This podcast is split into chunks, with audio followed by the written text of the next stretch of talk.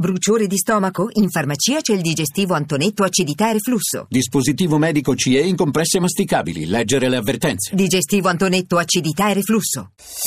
Voci del mattino. Do il buongiorno a Paolo Affatato, responsabile del desk Asia di Agenzia Fides. Buongiorno Affatato. Buongiorno a te.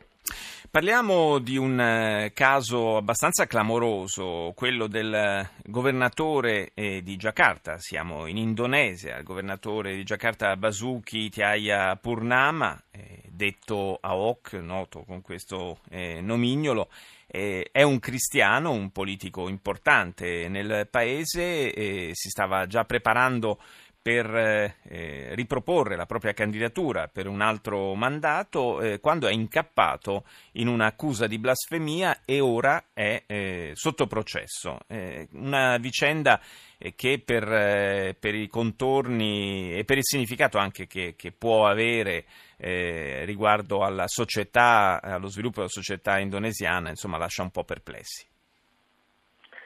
Sì, ehm, è una vicenda che ehm, secondo gli osservatori è cruciale per il futuro della democrazia indonesiana perché ehm, sappiamo che questa è una democrazia piuttosto giovane e sono, quelle del 2014 sono state le terze elezioni presidenziali democratiche a partire dal, dal 1998 quando è caduto nel paese il regime, il lungo regime del dittatore Suarto. Sì.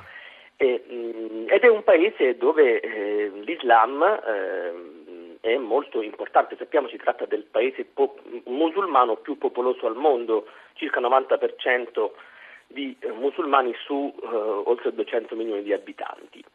E che cosa accade? Che eh, in questo momento è al governo del paese il mh, mm, presidente eh, Joko Widodo di cui Ahok, il governatore in, in questione, era uh, vice eh, a Giacarta. Joko Widodo, il suo predecessore, proprio il governatore di, era il governatore di Giacarta e Ahok è subentrato a lui. Ebbene, questo, mh, questi personaggi come Widodo, come Ahok stesso, come Purnama, um, sono esponenti di una linea politica riformista, una linea politica fondamentalmente eh, anche mh, laica, sono stati promotori di provvedimenti che hanno um, in qualche modo per esempio favorito le minoranze religiose oppure il rispetto dei diritti umani nel, nel paese, una serie di, mh, diciamo, di, provvedimenti legislativi, un approccio politico che invece sta uh, dando in qualche modo fastidio soprattutto alle opposizioni um, politiche. In questa uh, vicenda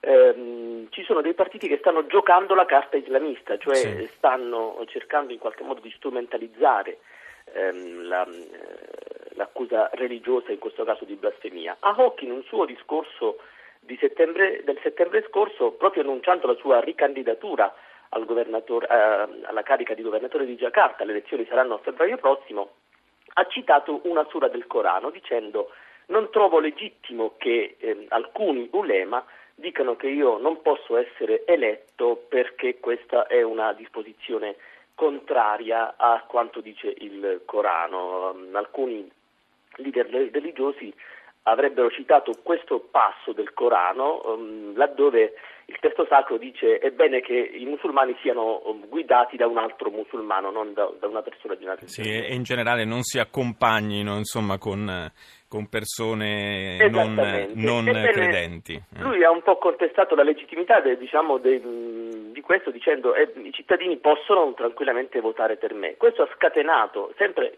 ripeto, in maniera un po' strumentale, un'accusa di blasfemia verso di lui. Ci sono state due grandi manifestazioni di piazza a Giacarta, una il 4 novembre, una recentemente fino il 2 dicembre, per chiederne l'arresto, per chiederne addirittura l'incriminazione per blasfemia, che è un reato in, in, dire, vigente in, Indonesia che prevede fino a 5 anni di, di carcere. Ebbene, questa vicenda, dicevo, è andata avanti finché proprio um, qualche giorno fa, il 13, c'è stata la prima udienza, è stato ufficialmente incriminato per blasfemia, c'è stata la prima udienza in cui Aoka ha spiegato, anche in, commosso davanti ai giudici, eh. che non, non aveva alcuna intenzione di offendere il Corano, tant'è che e ha ricordato che lui è un cristiano, è vero, ehm, ma è stato adottato sin dalla sua infanzia da una famiglia musulmana, i suoi genitori sono musulmani, i suoi fratelli, sorelle sono musulmani, ha vissuto in un ambiente musulmano e già la sua storia, già questa storia è sintomo anche di quella eh, come dire, libertà religiosa, di quella libertà di culto che è comunque costituzionalmente garantita in Indonesia. Ecco, quindi si tratta, è vero, di una vicenda dai contorni religiosi e, e, che ruota attorno a questa accusa di blasfemia, anche questo è un reato che tra l'altro fu introdotto mh, 50 anni fa dal dittatore, sempre per motivi politici, per compiacere certo i gruppi musulmani. Ma, ma infatti, ma infatti la, la, la, l'interessante di questa vicenda è proprio per una volta di più la strumentalizzazione di, eh, di questioni religiose per evidenti scopi politici ed è anche un po' un segnale d'allarme riguardo al, a un certo rischio di, di, deriva, di radicalizzazione della società indonesiana, che è un fenomeno che non potrebbe che avere gravissime conseguenze. Io ringrazio Paolo Affatato di Agenzia Fides per essere stato nostro ospite.